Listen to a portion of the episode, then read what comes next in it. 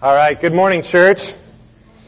How you guys doing? You guys adjusting to the throes of school and fall and all that kind of stuff? I hope you are. My name's Ben. I'm one of the pastors here, and uh, I get the joy and privilege of diving into Psalm 19 with you this morning. But before you turn there, I want you just to close your eyes. And I want you to mentally go to your favorite place on the earth. Your favorite place on the earth. Maybe you've been there, maybe you haven't, but you really want to get there. Picture it in your mind. You're sitting somewhere outside in your favorite place on the earth, looking around, just admiring the scenery, admiring everything around you. Maybe it's early in the morning and you're catching the sunrise. Maybe it's in the afternoon and you're just enjoying the glow of the sun. Maybe it's in the evening and you can see the stars. I want you mentally just to look up at the sky. The heavens declare the glory of God. The skies proclaim the work of his hands. Day after day they pour forth speech. Night after night they display knowledge. There is no speech or language where their voice is not heard. Their voice goes out into all the earth, their words to the ends of the world. In the heavens, he has pitched a tent for the sun, which is like a bridegroom coming forth from his pavilion, like a champion rejoicing to run his course. It rises at one end of the heavens and makes its circuit to the other. Nothing is hidden from its heat. The law of the Lord is perfect, reviving the soul. The statutes of the Lord are trustworthy, making wise the simple. The precepts of the Lord are right, giving joy to the heart. The commands of the Lord are radiant, giving light to the eyes. The fear of the Lord is pure, enduring forever. The ordinances of the Lord are sure and altogether righteous. They are more precious than gold, than much pure gold. They are sweeter than honey, than honey from the comb. By them is your servant warned. In keeping them, there is great reward. Who can discern his errors? Forgive my hidden faults. Keep your servant also from willful sins. May they not rule over me. Then will I be blameless, innocent of great transgression. May the words of my mouth and the meditation of my heart be pleasing in your sight, O Lord, my rock and my redeemer. God, as we dive in to your word this morning, let that mental picture just stay with us. God, let us continue to stand in awe of you simply because you are. God, just open up our hearts to what you want us to hear this morning.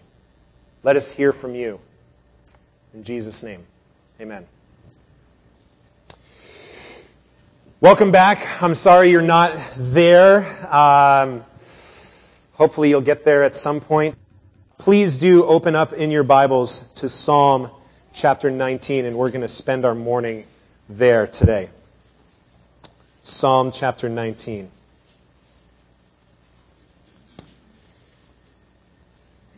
This morning our title, our, our series title is Smitten. We're, we're talking about that the Psalms talk about our lover, God as a lover. And this morning we're looking at how our lover is holy. Holy is a big word. Doesn't look like much, but there's a lot to it. Dictionary defines it as exalted or worthy of complete devotion as one perfect in goodness and righteousness. There's a lot in that. And we're going to look this morning at how he's holy and how this psalm points to God's holiness.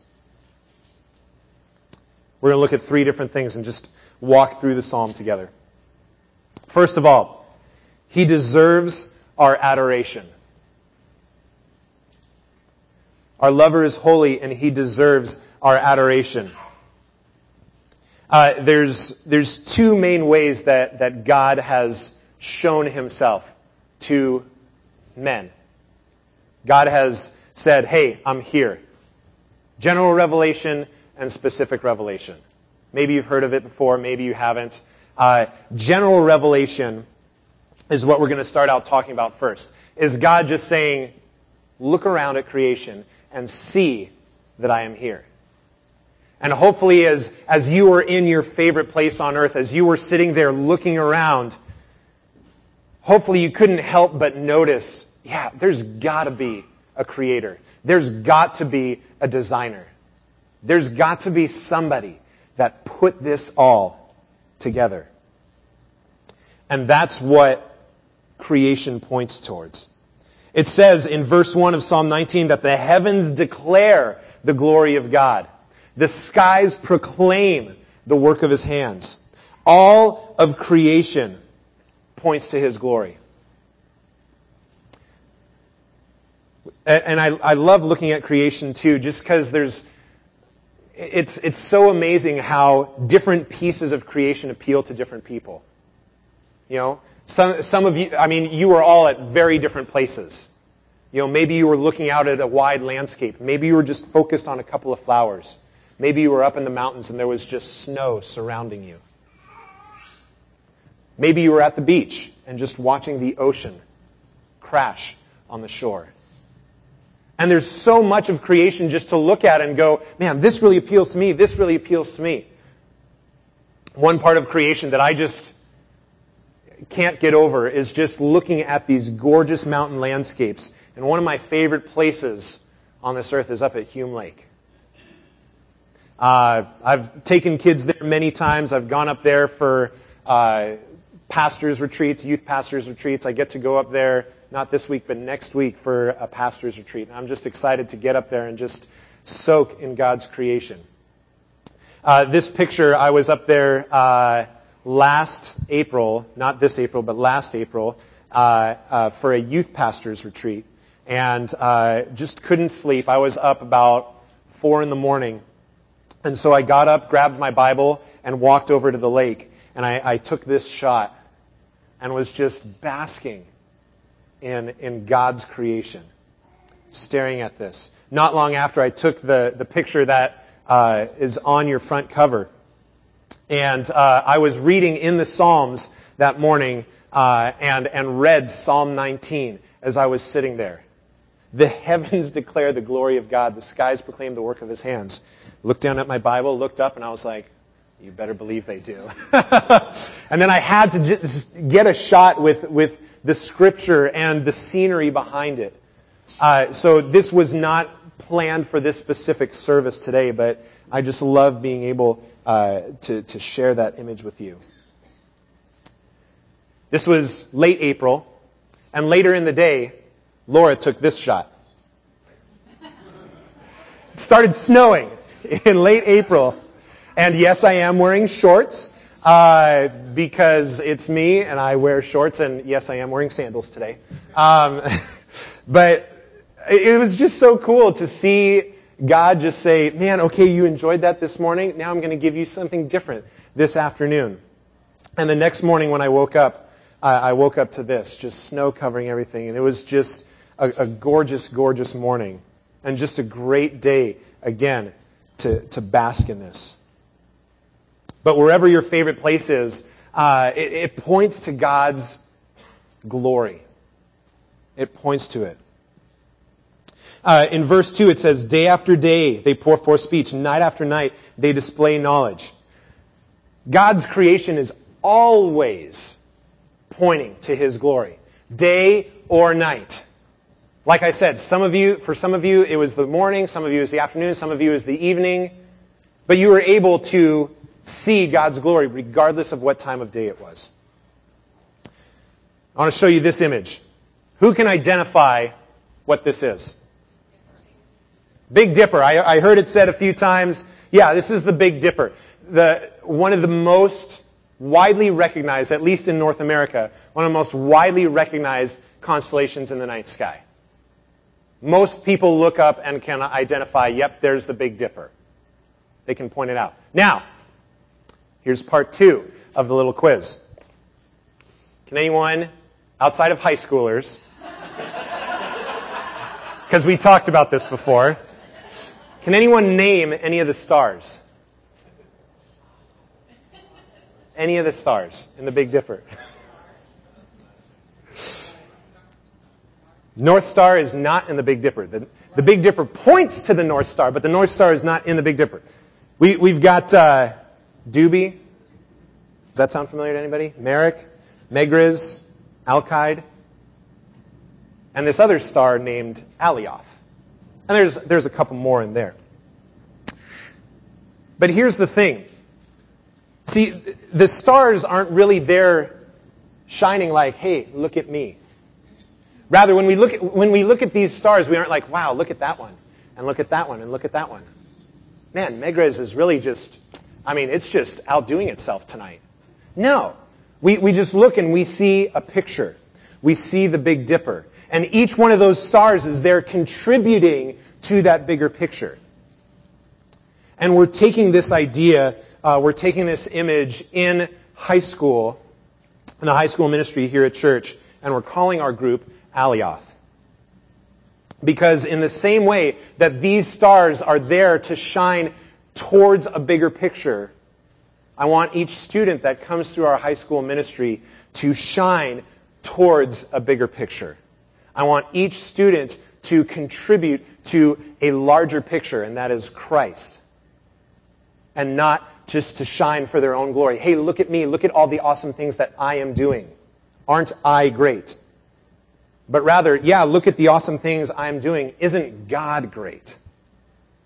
And that's really where we're running after with our high school ministry.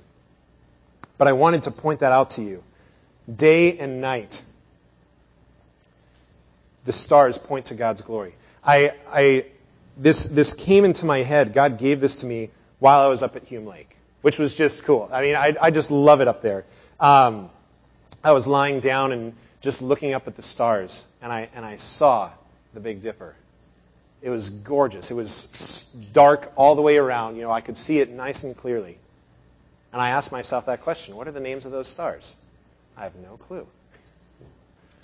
But isn't it cool how when we look, we see a picture and not individual stars? In the same way, I want these students, when people look at them, I want them to see Christ. And that's, that's what we're striving after with Alioth. Day and night, God deserves our adoration. And everywhere, in verses 3 and 4, it says, There is no speech or language where their voice is not heard. It's talking about the heavens. Their voice goes out into all the earth, their words to the ends of the world. All around. It's, a, it's like a universal language. Everybody understands the heavens. Everybody understands the stars. Everybody uh, gets the idea of creation. Now, not everyone believes in the idea of creation, but everyone looks at the same stars. Everyone looks at the same sky. Everyone interacts with the same earth. It's everywhere. In fact, in Romans chapter 1 verse 20, it talks about this. It says, For since the creation of the world, God's invisible qualities, his eternal power, and his divine nature have been clearly seen, being understood from what has been made, so that men are without excuse. That verse is saying there is no reason to miss the fact that there is a God. There is no reason to miss the fact that there is a creator. Just look around you and ask yourself the question how could this have come around by chance? How could this have happened by chance? No, this was made. This was created. And this is all here to point to God, to point to His glory. He continues on, David continues on in the psalm and, and talks about the sun. He talks about the radiance of the sun. In the heavens, He has pitched a tent for the sun. which is like a bridegroom coming forth from his pavilion, like a champion rejoicing to run its course. Uh, and here's the interesting thing about the sun. He says, hey, God pitched a tent for the sun. God is greater than the sun.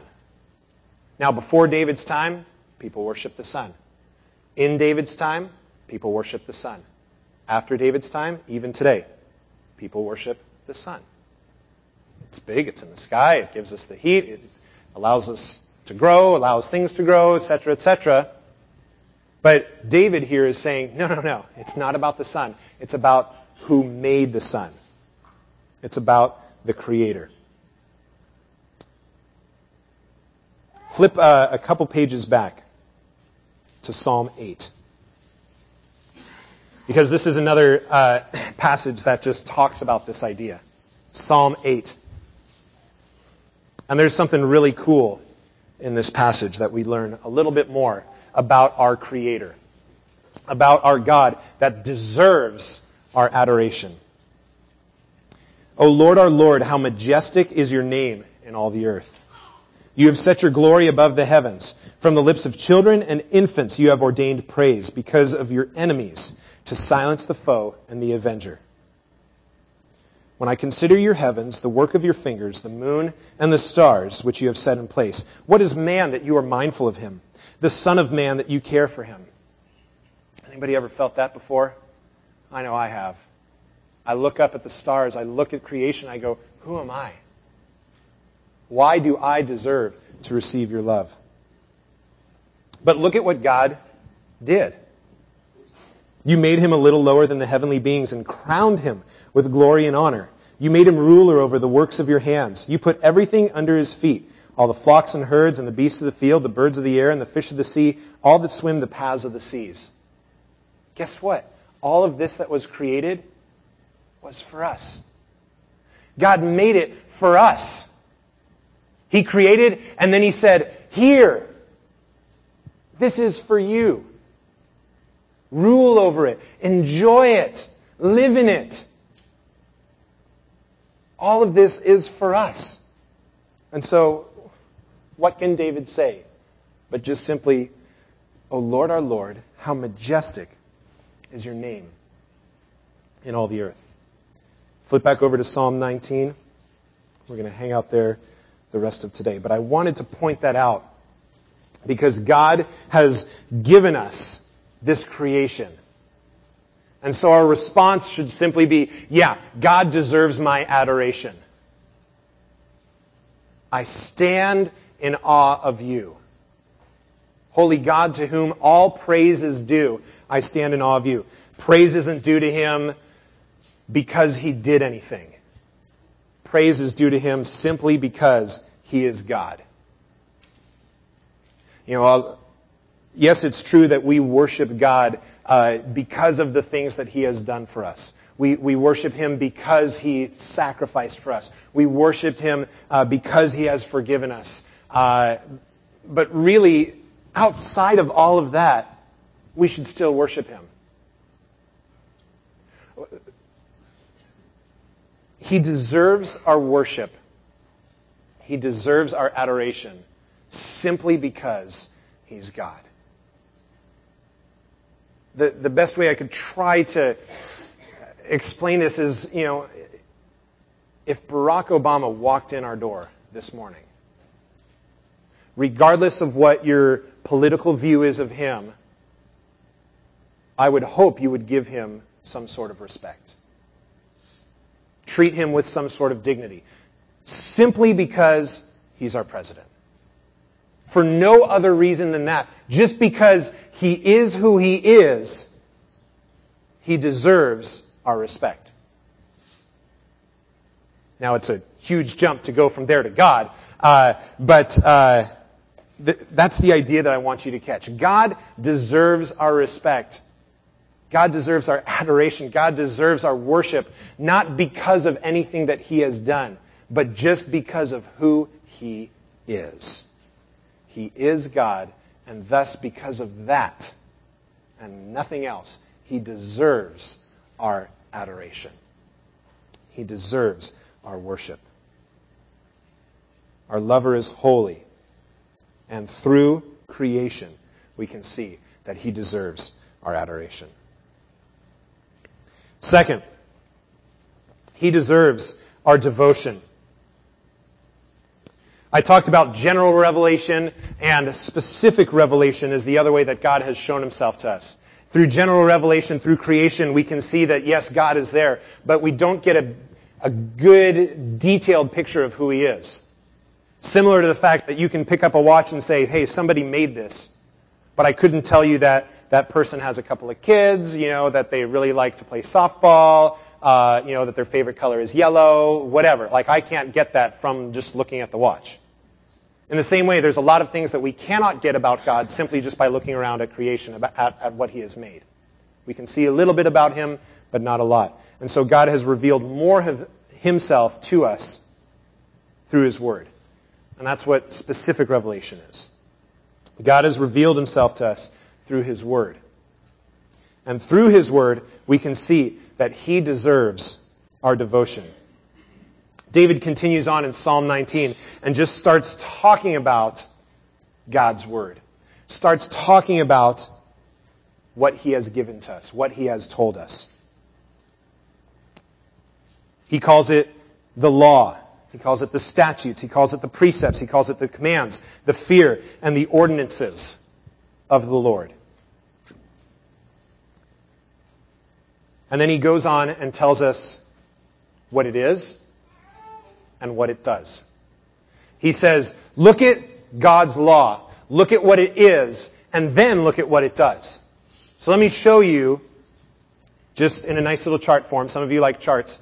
Um, it's perfect. It's trustworthy. It's right. It's radiant. It's pure. And it's sure. Some versions would uh, talk about it in a couple of other words. Clean, true, are some other ways that this has been translated. But then look at what it does. The law of the Lord is perfect, reviving the soul. Reviving the soul. God created Adam and Eve in the garden. God created them perfect.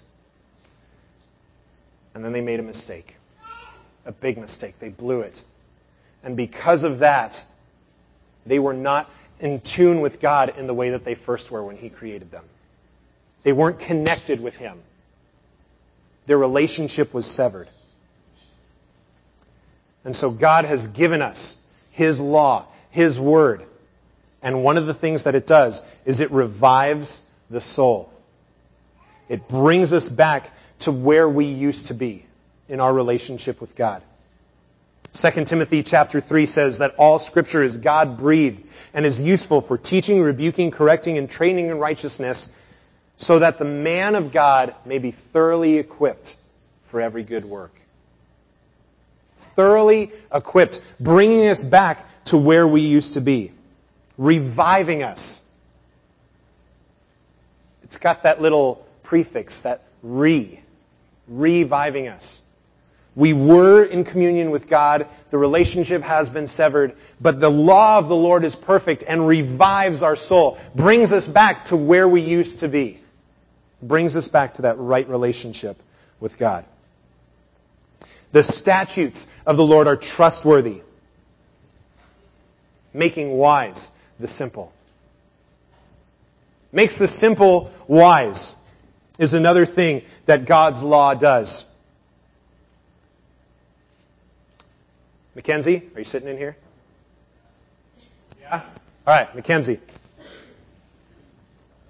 So our high school group uh, meets the second and fourth Tuesday of every month, which this coming Tuesday is the second Tuesday. So high schoolers, I hope to see you. We meet at Starbucks. It's a great thing, you know. Show up, get a tasty drink, and then sit down and talk about God's Word together. It's, it's awesome. And uh, Mackenzie showed up one time, and uh, I was like, Mackenzie, are you adventurous? I-, I want you to try a drink. Do you remember what it is? Okay, give me some of it. Mm-hmm. Peppermint chocolate, and what kind of drink is it? A Frappuccino. And did you love it? Yeah, fantastic, right? So, I, I used to work at Starbucks. I, I told Mackenzie about this drink. I said, here, you gotta try this. It's not something that's up on the board. You know, you gotta say, you know, blah, blah, blah, blah, blah. You know, it, it takes about a minute or two to actually say the whole name of the drink. Um, you know how that goes with Starbucks. Uh, but so I, I told it to him. I said, here, go and try this. And he went and he tried it. And did you love it? Have you had it multiple times since then? Absolutely. Right? Now, I, am going to burst your bubble just a little bit. I did not make up that drink. It wasn't me. In fact, my sister, who worked at Starbucks before I did, she was the one that said, Ben, you gotta try this drink. And explained it to me. So for me, turning around and explaining it to Mackenzie, the credit shouldn't fall on me. Right? Because I'm the simple. And I was made wise by my sister saying, here, try this. We're going to come back to that in just a second. But the law, God's law, God's statutes, what He has given us, can make us wise.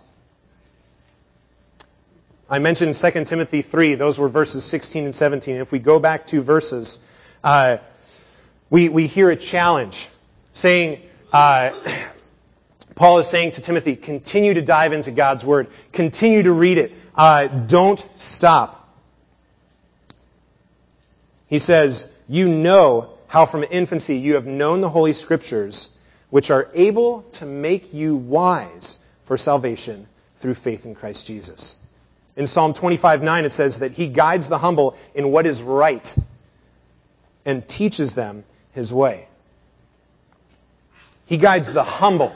Now here's what I want you to catch with this making wise the simple. Here's the important part. Okay? Uh, through God's law, we can become wise. But it's not to our credit. It's not to our glory. In the same way as, you know, I, I showed Mackenzie this drink, if he turned around and said, Ben, you're so creative. You're so great at making up drinks. That would have been false, and I should never have taken that credit, which I don't remember if I told you then that my sister made it up, or I, I don't remember how it came out, but um, the credit should never fall on me because I wasn't the one that made it up. Rather, the credit should go to my sister, or maybe somebody else told it to her. I don't know. You know, these things just kind of make their way around. But as we look at God's law, as we continue to grow in wisdom, don't we ever dare to pat ourselves on the back and say, look how wise I am. Look how great I am. I love how making the simple wise is paired with trustworthy. The law of the Lord is trustworthy. Making wise the simple. We can trust it. We can say, when God tells us to do something, when God says, here's how I want you to live, we can trust that. When I tell Mackenzie, Mackenzie, here's how I want you to order, he can trust me. Because he knew, yeah, I used to work at Starbucks.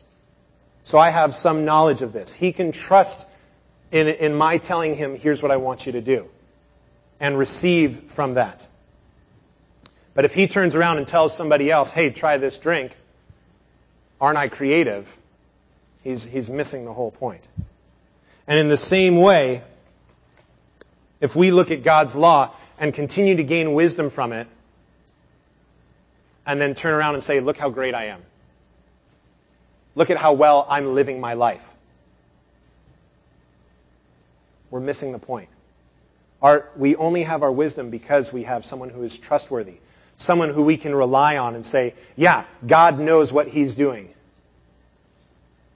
I can trust in His directions. I can trust in His commands. I can trust in His way, knowing that if I follow Him, I'm going to be led in right paths. And so as we continue to grow in wisdom, the credit should go to God and not to ourselves. The law The statutes are trustworthy, making wise the simple. The precepts of the Lord are right, giving joy to the heart. Giving joy to the heart. Sorry, I just wanted to toss one last verse in there. In the trustworthy and making wise the simple. Proverbs 3 7. You can write that down. Do not be wise in your own eyes. Fear the Lord and shun evil. It is not our wisdom. The precepts are right, giving joy to the heart. Now, does that mean that everyone that sits down and opens up God's Word and reads it receives joy? Well, the simple answer is no, because we can all say, you know, maybe even in our own lives, yeah, I've sat down and read God's Word before and did not find any joy. I was uh, reading in this book earlier this week and had to share this with you because I think this is what really helps explain this. Charles Spurgeon. Charles Spurgeon is one of the greatest uh, evangelists, one of the greatest preachers, uh, really of all time. God really gave him a huge gift. And uh, he spread God's word throughout England and through the rest of the world. Charles Spurgeon's father and grandfather were both pastors. And Charles spent his childhood years happily devouring theology books in their libraries. At seven, he learned to read Latin, Greek, and Hebrew. But, although Charles was learning the Bible backward and forward, he was spiritually dead. He didn't know Jesus. He felt a growing misery he didn't understand. One day, the 15 year old Charles attended a service where an inexperienced preacher taught the way to salvation through faith in Jesus. That's when Charles began an explosive relationship with Christ that would shake the world. His impact is still reverberating in millions of lives today. A miracle life started with a miracle relationship. And that's the key. The precepts of the Lord are right, giving joy to the heart. You will receive that joy when you have that relationship with a holy God. When you have that relationship, then you can receive that joy. The precepts are right, giving joy to the heart. And again, that joy comes when we have that relationship. The commands of the Lord are radiant, giving light to the eyes giving light to the eyes. It helps us see our sin. It helps us see our need for Him.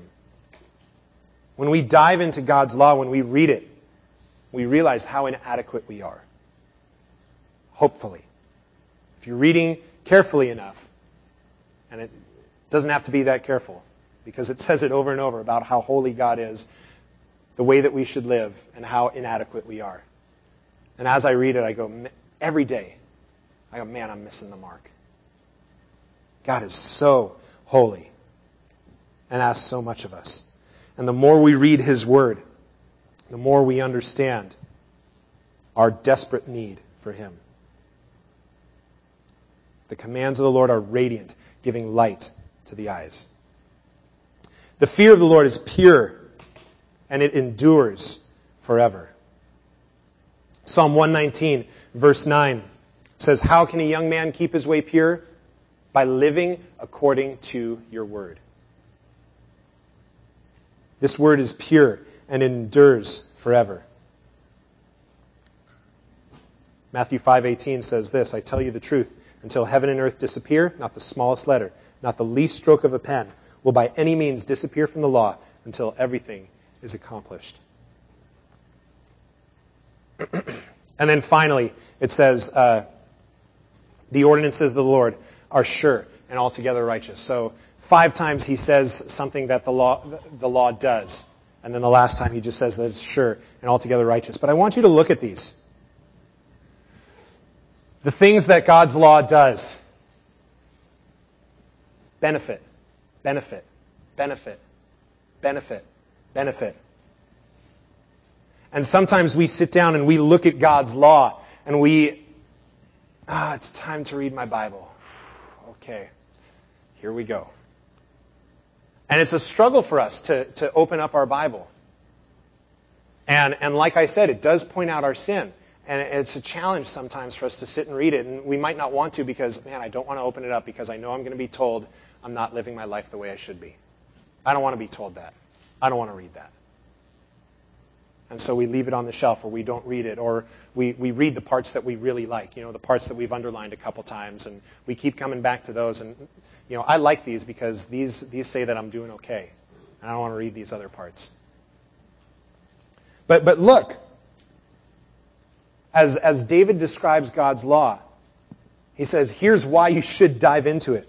Here's why God deserves our devotion.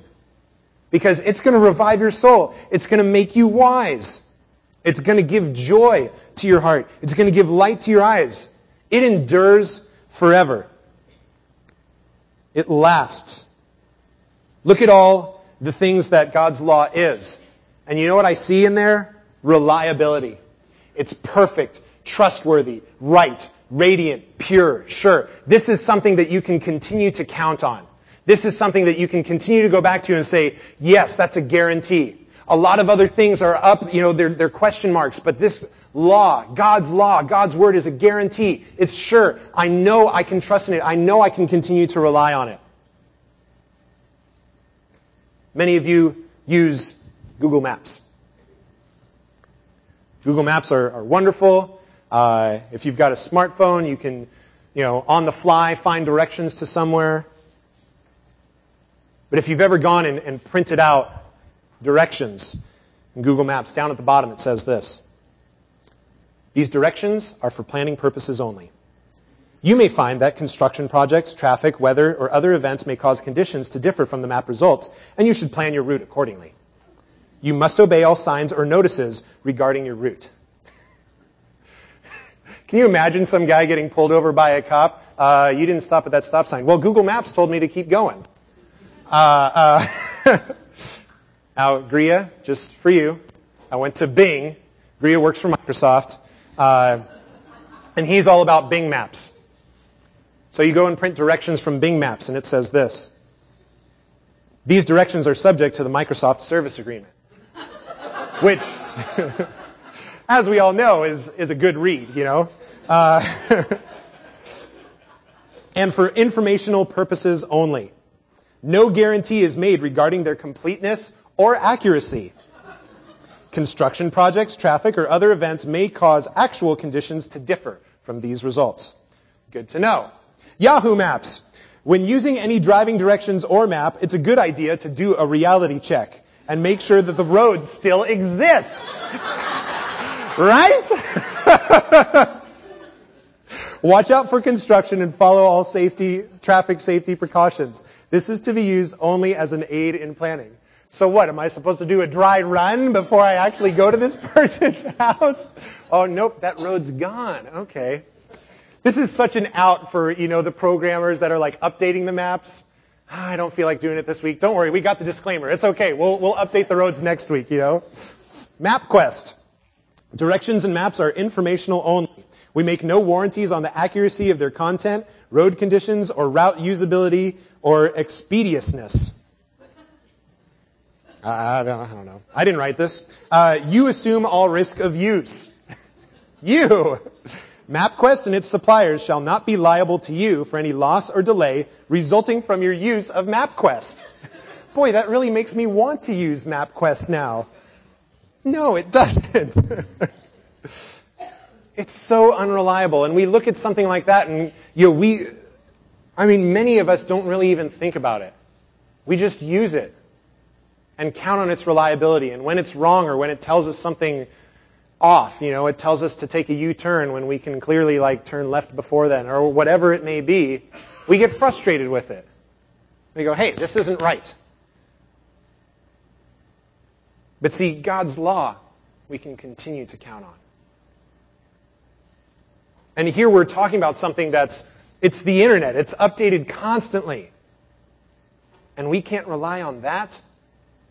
But God's law, the last stroke of the pen, was 2,000 years ago. It was done being written 2,000 years ago. And it's still sure. It's still perfect. It's still trustworthy. It's still right and radiant and pure. We can continue to count on God's law. He deserves our devotion. On your little uh, sheet in your bulletin, underneath each thing, there's a few questions. How much do you value God's Word? Is one of the questions that I ask. Underneath, He deserves our devotion. By the way, these questions are there uh, for community groups to sit down and go through. A lot of community groups follow through the sermon series and talk about these questions. But they don't just have to be for community groups. Take them home. Talk about these questions with your family. Dive into them yourself. Use it as a quiet time this week. Under each one, I, I put some, uh, an optional challenge for you to dive into other Psalms and see that it's being talked about in other Psalms as well. For this one, I say read Psalm 119. Longest chapter in the Bible. But dive into it. It holds God's law to the utmost height. Gives it the utmost respect. One of my teachers in high school, I went to a Christian high school. I really liked how he valued God's word. He would never let his Bible sit on the floor ever. He said, This is God's law. We need to treat it with respect. God deserves our devotion because of his law, because of what it is. And then finally, he deserves our obedience. He deserves our obedience. It's one thing to dive into God's law. It's another thing to do something with it. If you look in Psalm 19, uh, down in verse 11, a lot of commentaries group verse 11 with, with the rest of them, uh, with, with 10 and all the way up to verse 7. But I saw it as a, as, as a slight shift as David's talking. In verse 10, he talks about how much he values God's word. He says, They are more precious than gold, than much pure gold. They are sweeter than honey, than honey from the comb. And then in verse 11, he says, By them is your servant warned. In keeping them, there is great reward. Remember, we talked about all these rewards.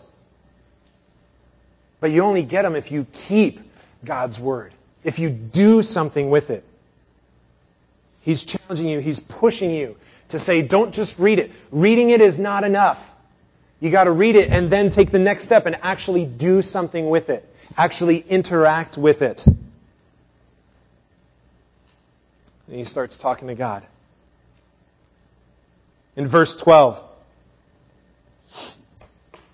he says, Who can discern his errors? Forgive my hidden faults. Forgive my hidden faults. He's, he's saying a prayer to cover those sins that uh, he may have done inadvertently or those sins that he may have done a while ago and have forgotten about and haven't gone and asked for God's forgiveness. He's not talking about sins that like he's hiding from God. That he knows he did, but he's hiding from God. Because you can't hide anything from God. Rather, he's talking about those sins I, I, I, I may have messed up, I may have done something wrong that I wasn't aware of, or God, I might have done something and then forgot about it. I'm a human. I make mistakes. So he's saying, forgive my hidden faults. And before that he says, who can discern his errors? When we compare ourselves to God's holiness, we'll never measure up. Who can start going and saying, okay, well, here's about where I am in comparison to God? You know, I'm, you know, here's the couple things that I'm missing. No, like there's just so much more to God that we can never say, yeah, okay, I'm, I'm starting to live right. Yep, yeah, I can live this entire next week perfectly without a single error. None of us can discern all the errors. And when we measure ourselves up to God, which, by the way, that's the only person you should ever measure yourselves against. Don't measure yourselves against other people. Jesus condemns that. You know, two guys go in and pray, and, and, and one of them says, God, thank you that I'm not like those people over there. Look at how good I'm doing. Jesus says that's not how we should pray. That's not how we should think of ourselves. We don't compare ourselves to each other. We compare ourselves to God. That's the standard. That's the mark. He continues on in verse 13 and he says, Keep your servant also from willful sins. So these are the ones that we do know we're doing. These are the ones that we're spitting in God's face and saying, I know what you told me, but I'm going to go and do something else. He's saying, Keep me from that. May they not rule over me. May they not rule over me. If those sins are starting to rule over you, guess who's driving? You are. You're in control of things. He's saying, I don't want those to be in charge. I want you to be in charge, God. I want you to be the Lord of my life. I want you to rule over me. He's giving God lordship instead of the world. The world. the beautiful thing about the tail end of verse 13, he says, Then will I be blameless, innocent of great transgression. Within God's holiness, there's forgiveness. Sit in that today. Within God's holiness, there is forgiveness. And then in verse 14, and Psalm 19 is, is a psalm I have continued to come back to. And I was first made aware of it when I read the last verse. And then I read all the rest and I was like, oh wow, this is really good. Look at verse 14. May the words of my mouth and the meditation of my heart be pleasing in your sight, O Lord, my rock and my redeemer. There's a lot that's said right there. The words of my mouth. These are the things that other people get to hear. These are the things that are coming out of us. The words of my mouth. Everything that I'm saying. Everything that's coming out of me. May all of that, and think about how much some of you talk in a day. I talk a lot. Way more than I should. And all of that that comes out, I want all of that to be pleasing in your sight, O Lord, my rock and my redeemer. Oh, and by the way, may the meditation of my heart, that's the stuff that doesn't come out. Those are those thoughts that we have throughout the day. Those desires of our heart that we know we shouldn't have. The things that we're dwelling on, the things that we're continuing to think about the things that we keep coming back to that, you know, we might not tell a soul, but we know that are there. Things that we're constantly rolling through our minds that are not honoring to God. He says, may all of that, the things that are coming out and the things that are remaining inside, may all of that be pleasing in your sight, O Lord, my rock and my redeemer. If nothing else sticks with you today, Walk out of here with that. Walk out of here endeavoring to pray that prayer. It's a challenging prayer to pray. But that's a right place to be. Our lover is holy, and he deserves our obedience. He deserves our obedience. See, the beautiful thing about these, uh, these three things is that it's a process as we get to know God. God deserves our adoration. We look around at creation, we see, yeah, there is a God. For some, that takes a long time to get to. For others, it, it, it comes fairly quickly. Some may not ever get there. But I hope and I pray that as you continue to see the world around you, that you see evidence of a creator. Evidence of somebody that made everything we look at. And so we begin to adore. And then he deserves our devotion. Now that we've seen him, we want to get to know him more. We've seen generally who he is, and now I want to find out more about him. I want to start living my life after him. I want to dive into his word. And then he deserves our obedience. And now that I've dove, I've, I've, I've spent time in his word, I want to start obeying it. I want to start doing something with it. It's a process. He deserves our adoration. So this week, adore him. Spend time just at his feet, worshiping. He deserves our devotion. So devote yourself to him. Dive into his word. Get something out of it every day. He deserves our obedience. So obey him. Our lover is holy, exalted, or worthy of complete devotion as one perfect in goodness and righteousness. This psalm points to that and says, in a sense, woe is me. I pale in comparison to this holy God. May the words of my mouth and the meditation of my heart be pleasing in your sight, O Lord, my rock and my redeemer. God, please let that be our prayer today.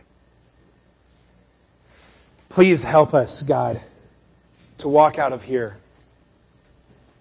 ready to adore you, ready to devote ourselves to your word, and ready to obey. God, help us continue to see our desperate need for you. God, even as we're mowing our lawns or pruning our trees, God, just driving to work, let us see the beauty around and give you praise. And then, God, just let us continue to be devoted to your word and to obey you with our whole hearts. Be with us today as we walk out of here. May the words of our mouths and the meditations of our hearts be pleasing in your sight, O Lord, our rock and our Redeemer. Amen.